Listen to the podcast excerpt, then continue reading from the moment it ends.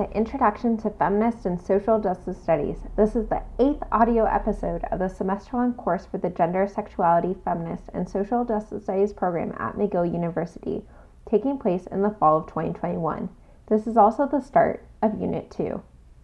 My name is Dr. Alex Ketchum. I'm your professor for this course. I'm joined by three teaching assistants who are graduate students at McGill University. Our teaching team will lead you through the materials of this course.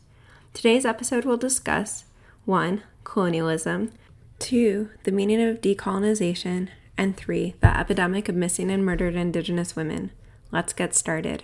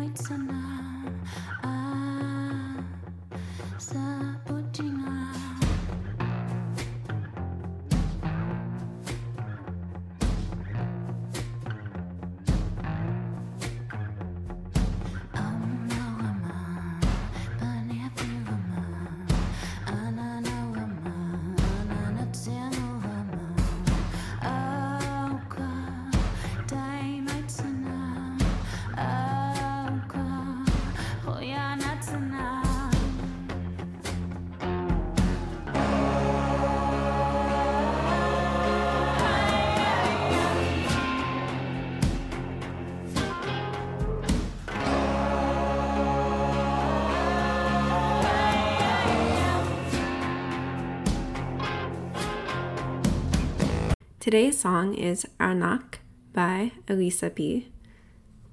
I recommend watching the music video, which I've linked to in the transcript. Elisapie is a Canadian singer and songwriter born in Inuit on the northern tip of Quebec.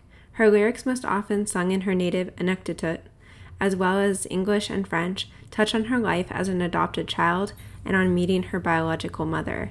Now, as a mother herself, she sings about what it must have meant to her own mother to give up her child. Elisapie left her birth village, Salluit, as a teenager and headed to Montreal, leaving her community and her sick mother. The songs from her album, The Ballad of the Runaway Girl, deal with the consequences of her leaving. The word Arnaq means woman. In an interview with Words and Music of SOCAN, Elisapie discussed her intention behind writing the song Arnaq.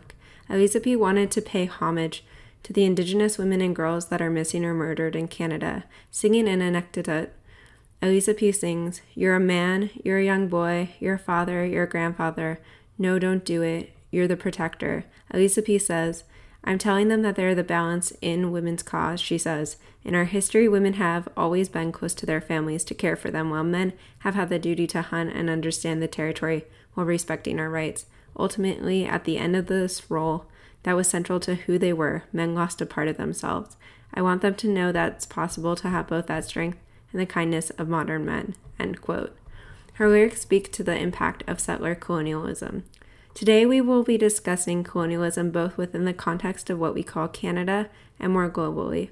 In the next lecture, we'll, we will be discussing transnational feminisms. To begin, it is important to define a few terms.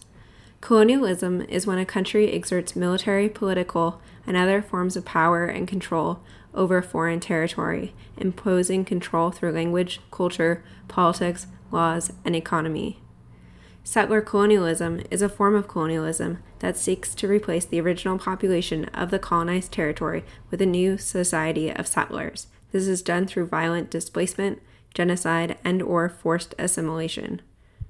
As Eve Tuck and K. Wayne Yang write in Decolonization is Not a Metaphor piece that you read for today, they provide a definition for settler colonialism in the U.S. context, which is also useful for the Canadian context. They write, starting quote, Settler colonialism operates through internal, external, colonial modes simultaneously because there's no spatial separation between metropole and colony.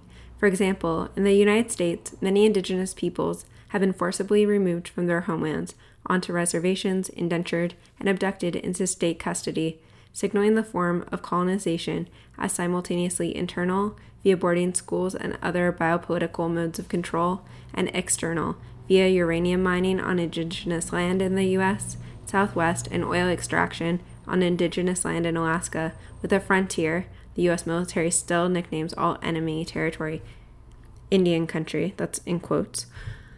The horizons of the settler colonial nation state are total and require a mode of total appropriation of indigenous life and land rather than the selective expropriation of profit producing fragments. Settler colonialism is different from other forms of colonialism in that settlers come with the intention of making a new home on the land, a homemaking that insists on settler sovereignty over all things in their new domain. End quote.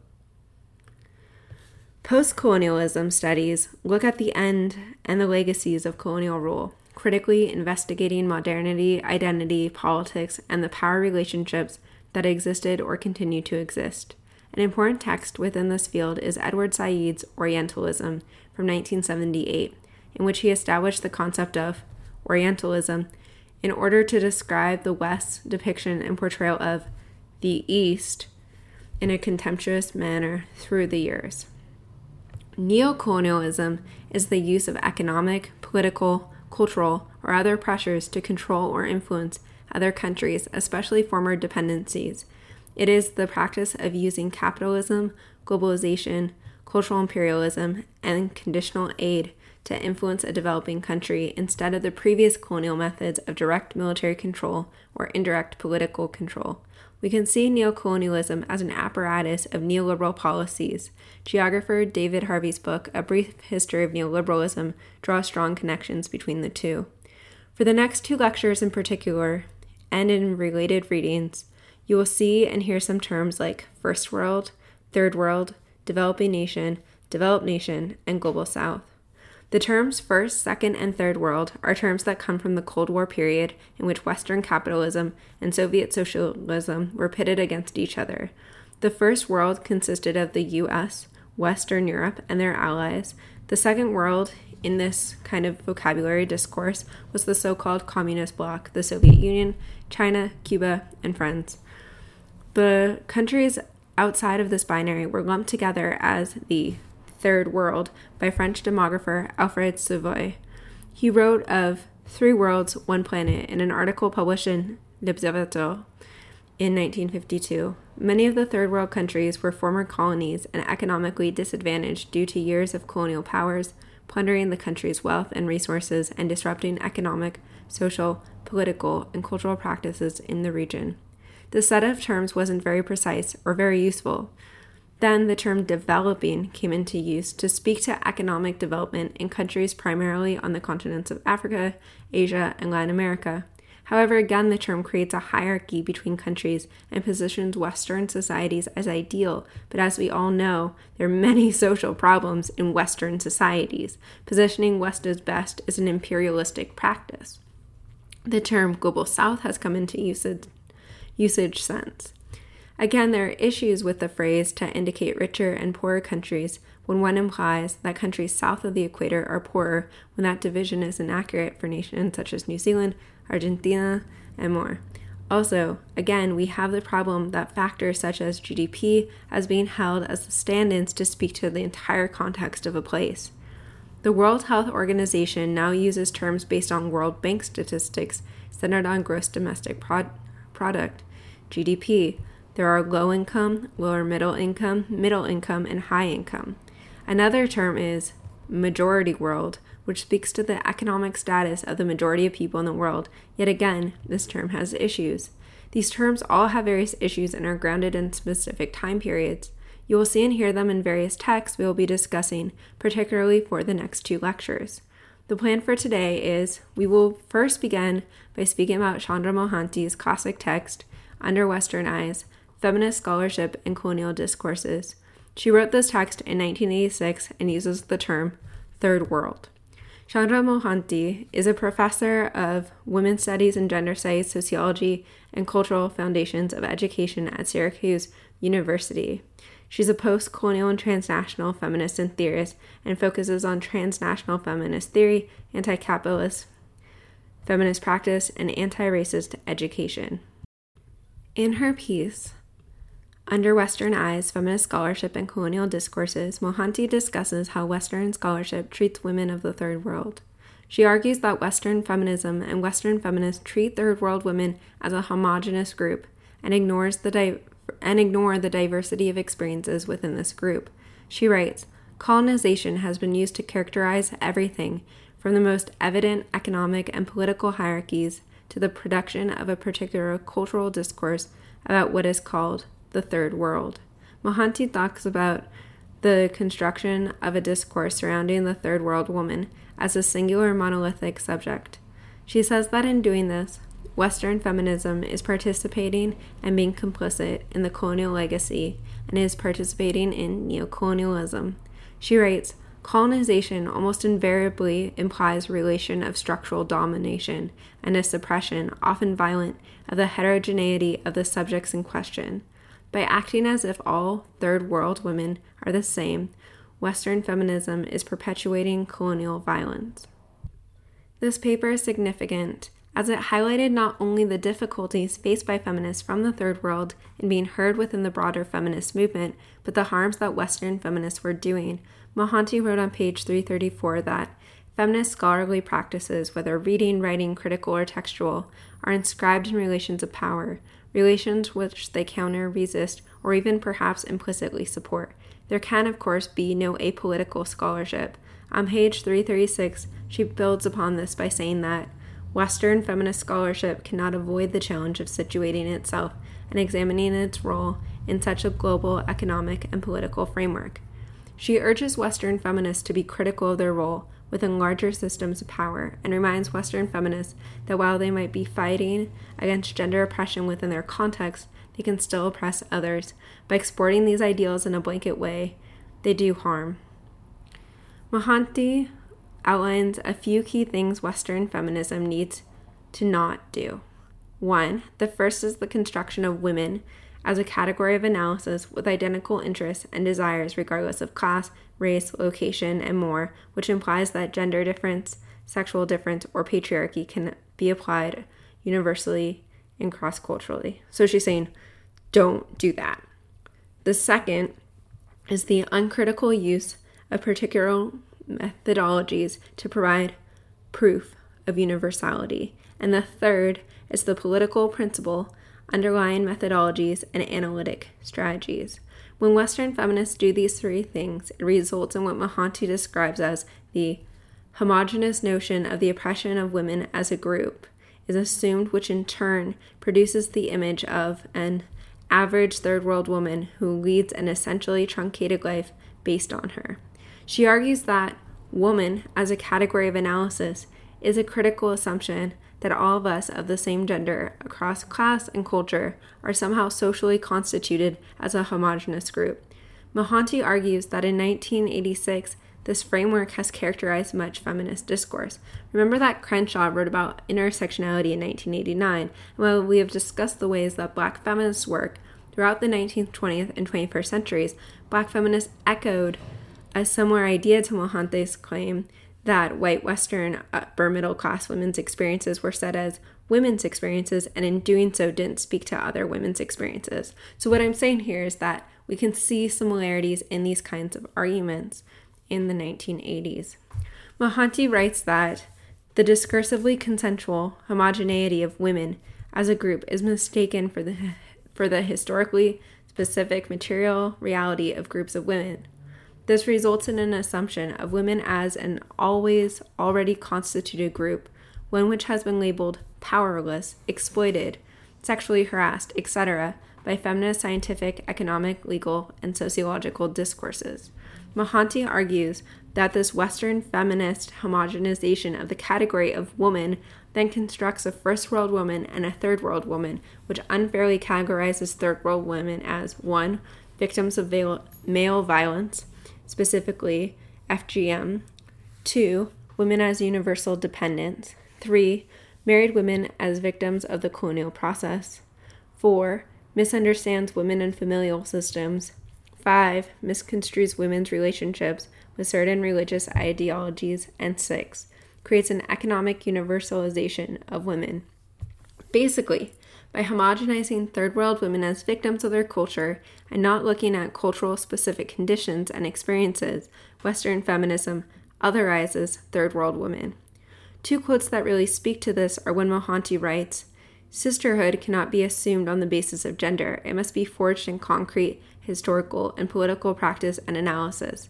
She builds on this idea when she writes on page 344 Women are constituted as women through the complex interactions between class, culture, religion, and other ideological institutions and framework. They are not women, a coherent group, solely on the basis of a particular economic system or policy. Such reductive cross cultural comparisons result in the colonization of the complex and contradictions which characterize women of different social classes and cultures. Mohanty argues that it is important that we, one, do not assume that the concepts such as patriarchy and the family and sexual division of labor are universal. Two, it is important to delve deeper into the meanings and explanations for different phenomena. We must not assume that progress looks the same and means the same for everyone. And three, it is important to understand power relations on a local and global scale. So, some critique of this piece is that it homogenizes Western feminism and does not take into account the multiplicity within Western feminism, such as Black feminism. However, this text was a key text when it was published in 1986 to point to the relationship of white Western feminist discourse being exported as a tool of neocolonialism. We can see this in the ways that feminism and gender can be weaponized in development discourses, forcing nations to open up to trade and subsequent economic exploitation, and in the justification for war. If you're interested in this topic, I encourage you to look at the concept of embedded feminism. Embedded feminism is the attempt of state authorities to legitimize an intervention in a conflict by co opting feminist discourses and instrumentalizing feminist activists and group for, groups for their own agenda. A key text in this conversation is Columbia University professor Gayatri Spivak's famous post colonial critique of the relationship between the colonizers and the colonized subjects in her 1983 text, Can the Subaltern Speak? Spivak describes this relationship as a strategy of white men saving brown women from brown men. We can see the, these tactics, for example, in the Bush administration's policies in Afghanistan. Jasbir Puar's work is also very useful here. As Mohanty writes, Sisterhood cannot be assumed on the basis of gender. It must be forged in concrete historical and political practice and analysis. I bring up this quote again because I think it is super powerful and important from this piece. Mohanty's work importantly speaks to feminism working in a colonial context outside of the West. As this course happens in the Canadian context, it is important to also look at the settler colonial context. We hear the word decolonialism a lot.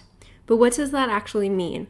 At times, it feels like the speaker or writer is just using that term as a buzzword and outside of its context. This brings us the, to the next text for today Eve Tuck and K. Wayne Yang's 2012 piece, Decolonization is Not a Metaphor. Eve Tuck is a professor of critical race and indigenous studies at the Ontario Institute for Studies in Education, University of Toronto. Tuck is Unangang and is an enrolled member of the Aleut community of St. Paul Island, Alaska. K. Wayne Yang is the Director of Undergraduate Studies in Ethnic Studies Department at University of California, San Diego. The key point of this piece is that, like the title says, decolonization is not a metaphor. Decolonization means land back. Tuck and Yang write that, starting quote, decolonization brings about the repatriation of indigenous land and life. It is not a metaphor for other things we want to, to do to improve our societies and schools.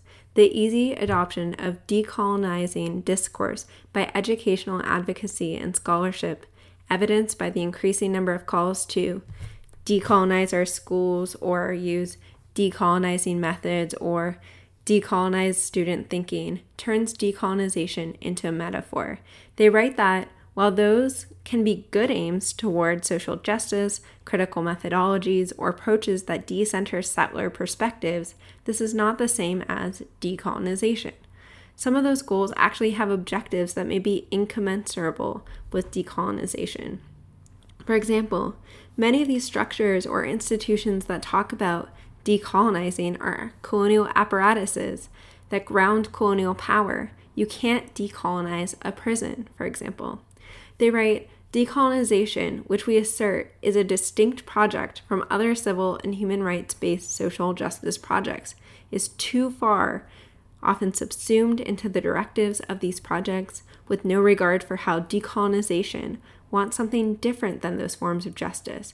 And they further write Decolonization is not a swappable term for other things we want to do to improve our societies and schools. They point to the ways that various social justice movements will actively participate in settler colonialism. They look at campaigns from Occupy Wall Street and the Occupy movement and the claims to the land in that kind of language. Here, too, they raise a point of settler feminisms and the complicity of feminist movements with settler colonialism. They point to the ways that so much of the structure of settler society is at odds with true decolonization. This piece is rich with examples and is a piece that we'll look at again in GSFS 300.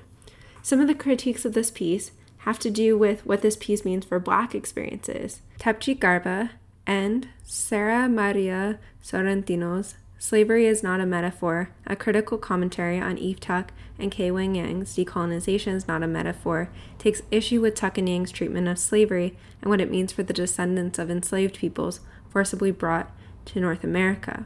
However, what I want you to understand from Tuck and Yang's piece is that decolonizing for Tuck and Yang then means the repatriation of land from settlers to indigenous people.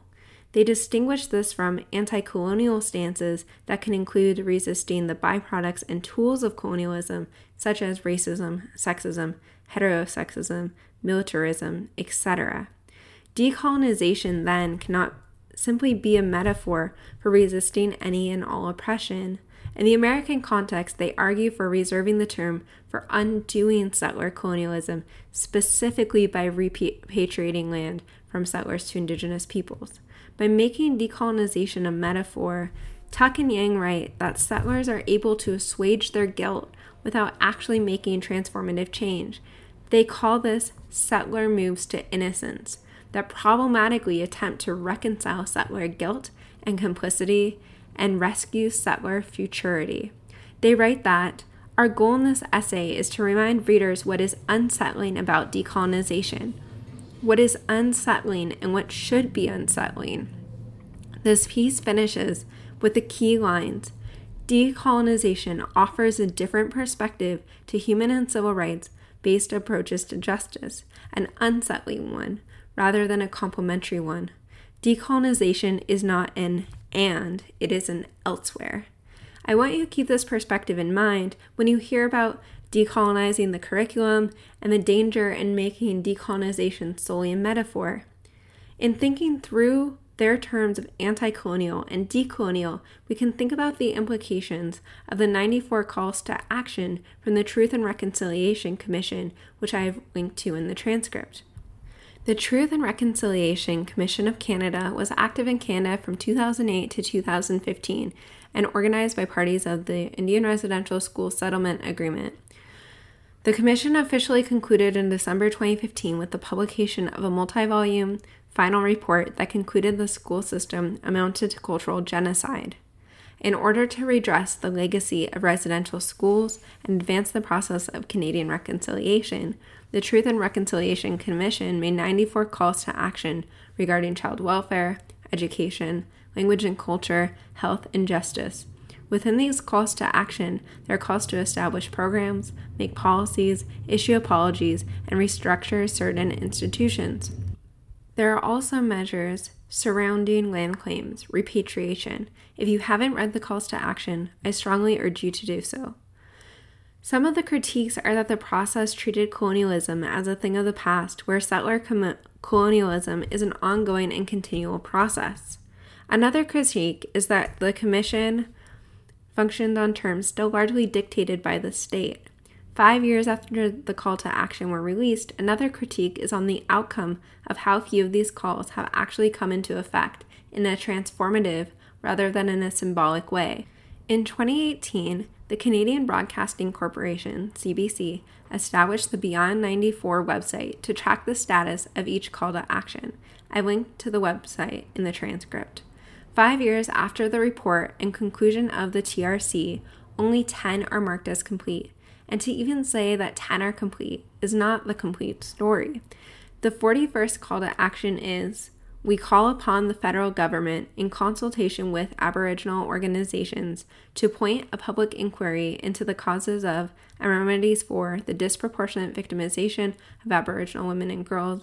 The inquiry's mandate would investigate investigations into missing and murdered Aboriginal women and girls, and links to intergenerational legacy of residential schools. The word Aboriginal here is used rather than Indigenous because of how Canadian law addresses Indigenous peoples as either Aboriginal or uses the term Indian. While in December 2015, the federal government announced the launch of a national inquiry into missing and murdered Indigenous women and girls, Indigenous women and girls continue to be murdered. The problem is in no way solved. The National Inquiry's final report, released in 2019, reveals that the persistent and deliberate human and Indigenous rights violations and abuses are the root cause behind Canada's staggering rates of violence against Indigenous women, girls, and Two Spirit LGBTQ QIA people. The two volume report calls for transformative legal and social changes to resolve the crises that has de- devastated Indigenous communities across the country. The final report is comprised of the truths of more than 2,380 family members, survivors of violence, experts, and knowledge keepers, shared over two years of cross country public hearings and evidence gathering. It delivers 231 individual calls for justice directed at governments, institutions, social service providers, industries, and all Canadians.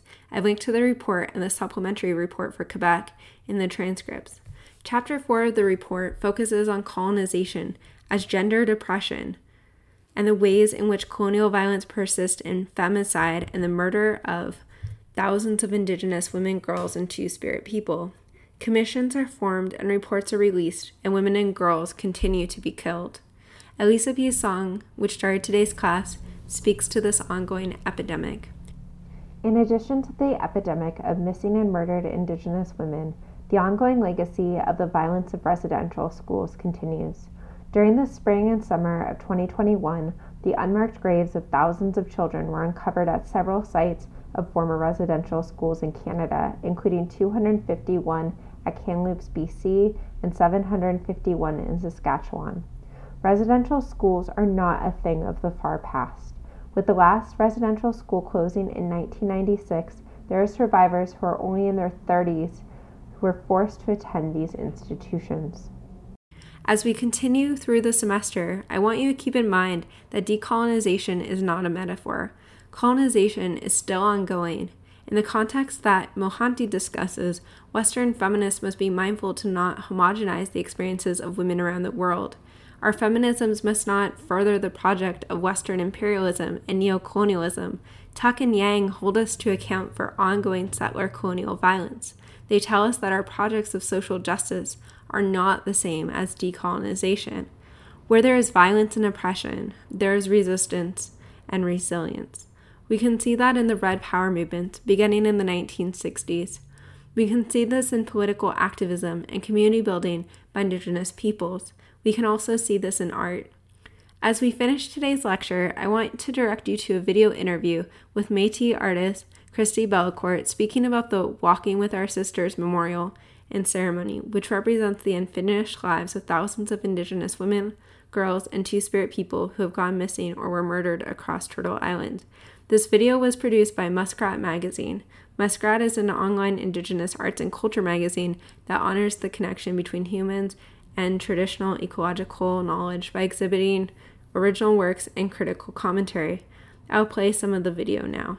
If you click on the link to the video, there are also transcripts included. So, if they people will come in and uh, on their left side there'll be a box. It's a cedar bentwood box that's been beaded uh, and made uh, by people in Haida Gwaii and sent here. Um, and they can take the tobacco and walk around and put their prayers into the tobacco, much the same way you would put prayers into tobacco around a sacred fire. Um, and then you walk clockwise around the exhibit space. And at the end of the path, there's um, another box to be able to place the tobacco. And at the end of the exhibit, the elders um, are advising the keepers of the vamps on what to do with the, everybody's tobacco. So it's treated, everything follows traditional protocols. Everything we do is following instructions from elders. Um, we're bringing indigenous knowledge and indigenous uh, ceremonial practices into this space. Because what we're doing here is not um, an exhibit. Even though I use the word an exhibit, it's not an exhibit, it's a memorial, it's a commemoration, and it's ceremony. It's ceremony from the very start um, to the very end of each and every uh, display, in the sense that from the very beginning, this space is smudged. The elders are present. We hold um, circles in the morning, pipe ceremonies, circles in the evening.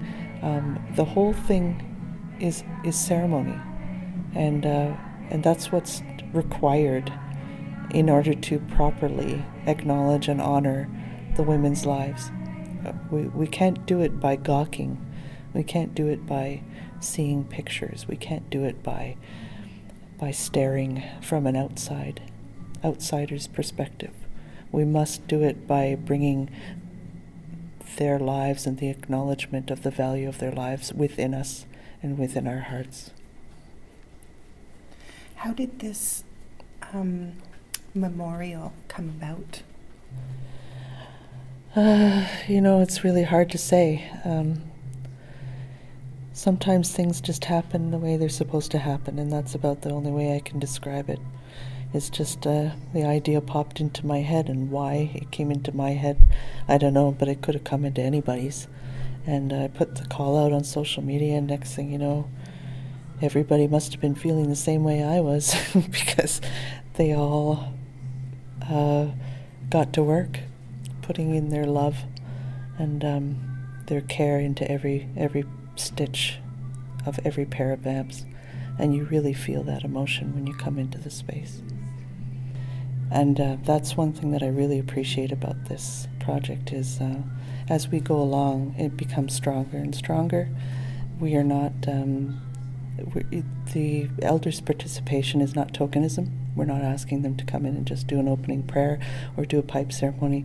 We are being guided by them. Whatever they say goes. We follow what they say, and we set this place up like a lodge, and we follow it. We follow their guidance, and that is uh, something that I think is that I've learned. The thing that, I've learned is um, the resilience of um, of Indigenous women is is incredible. I mean, after all the things that we have endured for hundreds of years. And that is something else is that we're I originally asked for 600 pairs. We got 1726 sent in. And I think that that was I don't know what you would call it. It was meant to be because it acknowledges the lives of women that is beyond the past 20 years. I mean, we're talking hundreds of years. So we don't know how many of our women have gone missing. We don't know how many have been murdered. Uh, but we know there's a lot more than 600 and uh, through our, our history. So, what this is doing is really um, acknowledging all of their lives, the ones that maybe were never talked about.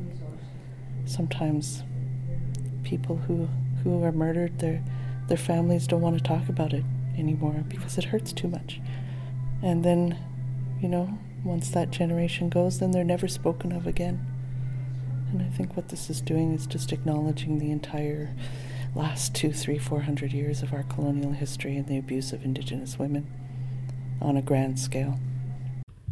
I want to leave you with Belcourt's words to end today's class. All of the videos, songs, images, and graphics used in podcast and transcript belong to their respective owners, and I do not claim any right over them. The opening bell sound is schoolbell.wave from 13F Panska, Stranska, Michaela, and the closing bell is from Inspector J's bell counter A.wave of freesound.org. Fair dealing is an exception in the Canadian Copyright Act that outlines the permitted unauthorized use of copyrighted materials for specific mandated purposes. In Canada, these purposes include research, private study, education, parody, satire, criticism, review, or news reporting. For research and private study, education, parody, and satire, no special requirements are required. For criticism, review, and news reporting, the source and author must be named to constitute fair dealing. This is an advertisement free podcast and is used for educational purposes.